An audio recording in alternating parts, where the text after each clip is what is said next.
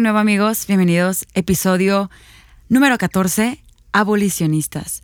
Pues bueno, en realidad estamos grabando el mismo día, en el mismo rato que grabamos el episodio 13, pero simplemente quisimos hacer una extensión del episodio anterior para hablar un poquito sobre la posición de la iglesia o la responsabilidad de la iglesia o qué con la iglesia en estos temas de trata de personas.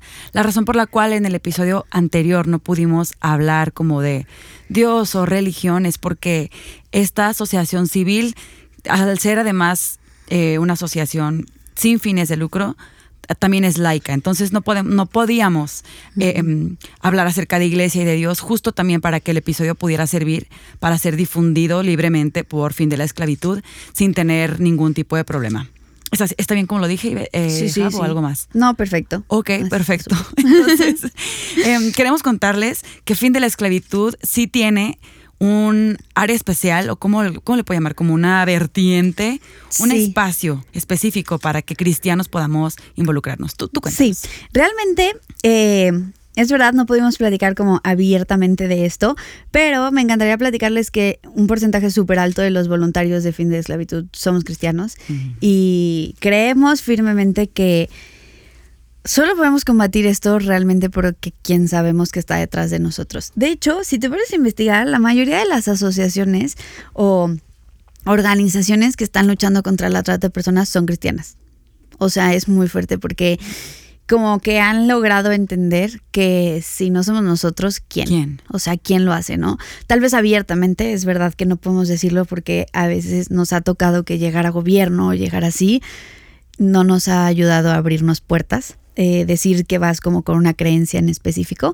Es por eso que platicamos un poquito de esto de que tiene que ser laico, pero es súper padre ver que muchísimas organizaciones, cuando ya platicas con fundadores, cuando platicas con voluntarios, con todo, sale y dices, "Mm, ya sé de dónde está saliendo esto, ¿no? Arre, Entonces, arre. Ajá, como ya ubicas perfecto. Entonces, eso es muy padre porque creemos que la iglesia ha entendido que mm, pues somos nosotros los que tenemos que hacer algo y porque realmente es pelear con un monstruo de mil cabezas, o sea, todos los días. Entonces, si nosotros no tuviéramos como un respaldo de oración, estaría muy cañón. Claro. O sea, muy, muy cañón. Entonces, sí, tenemos una como área vertiente que solo platicamos cuando abrimos nuestro corazón realmente, como lo estamos haciendo ahorita, y se llama oración rescate.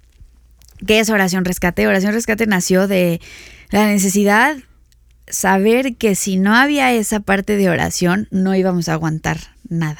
O sea, nada. Entonces fue como, ok, qué padre que nosotros voluntarios de repente lo hacemos, pero de repente se empezó a unir gente que no era cristiana. Entonces era como, eh, ok, vamos a reunirnos poquito antes para orar y ver cómo lo hacemos. Y así dijimos, no, ¿sabes qué? Necesita exi- existir algo como específico para oración. Entonces creamos Oración Rescate y ¿qué es esto? Realmente es como un poco un mailing que te llega.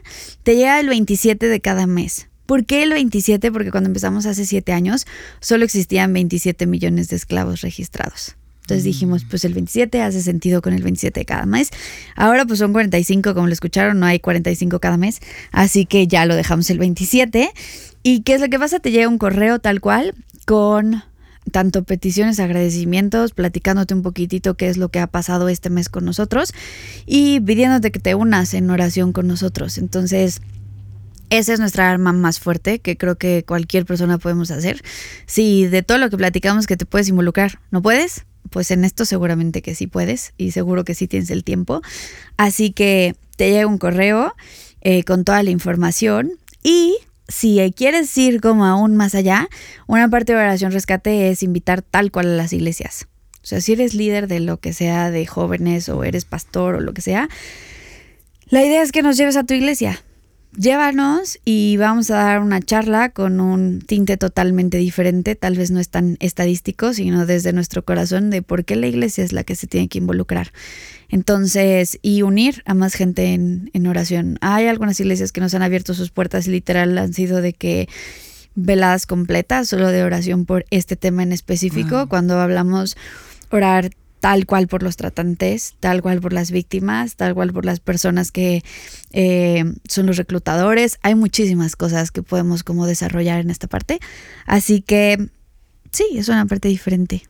Amigos, gente, gente rota. Esto, esto realmente es hacer la iglesia. Esto es realmente a lo que hemos sido llamados.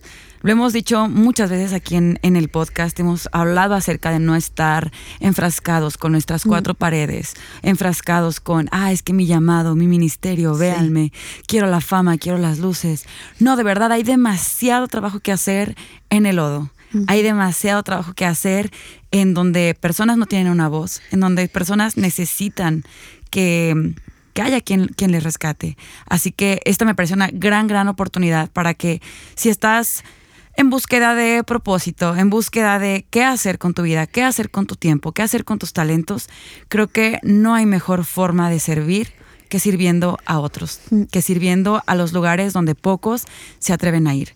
Así que aquí está la invitación de fin de la esclavitud y quiero compartir yo un versículo que está en Isaías 58.6. Quizás lo conozcan, quizás no, pero bueno, lo voy a mencionar. Dice, el ayuno que he escogido no es más bien romper las cadenas de injusticia y desatar las correas del yugo, poner en libertad a los oprimidos y romper toda atadura.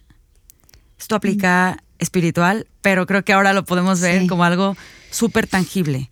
Son vidas de personas que no decidieron estar en donde están. Pues pudiste ser tú, pude ser yo. Podemos en algún momento, esperamos que no, pero podríamos ser cualquiera. Entonces, seamos más sensibles a esto. ¿Tú quieres compartir otro versículo? Sí, de hecho tenemos un versículo que siempre tenemos como lema en oración rescate y es Proverbios 31.9 y dice, sí, habla a favor de los pobres e indefensos y asegúrate que se haga justicia. Entonces ahí está donde tenemos que poner el granito de arena para que asegurarnos que se haga esa justicia.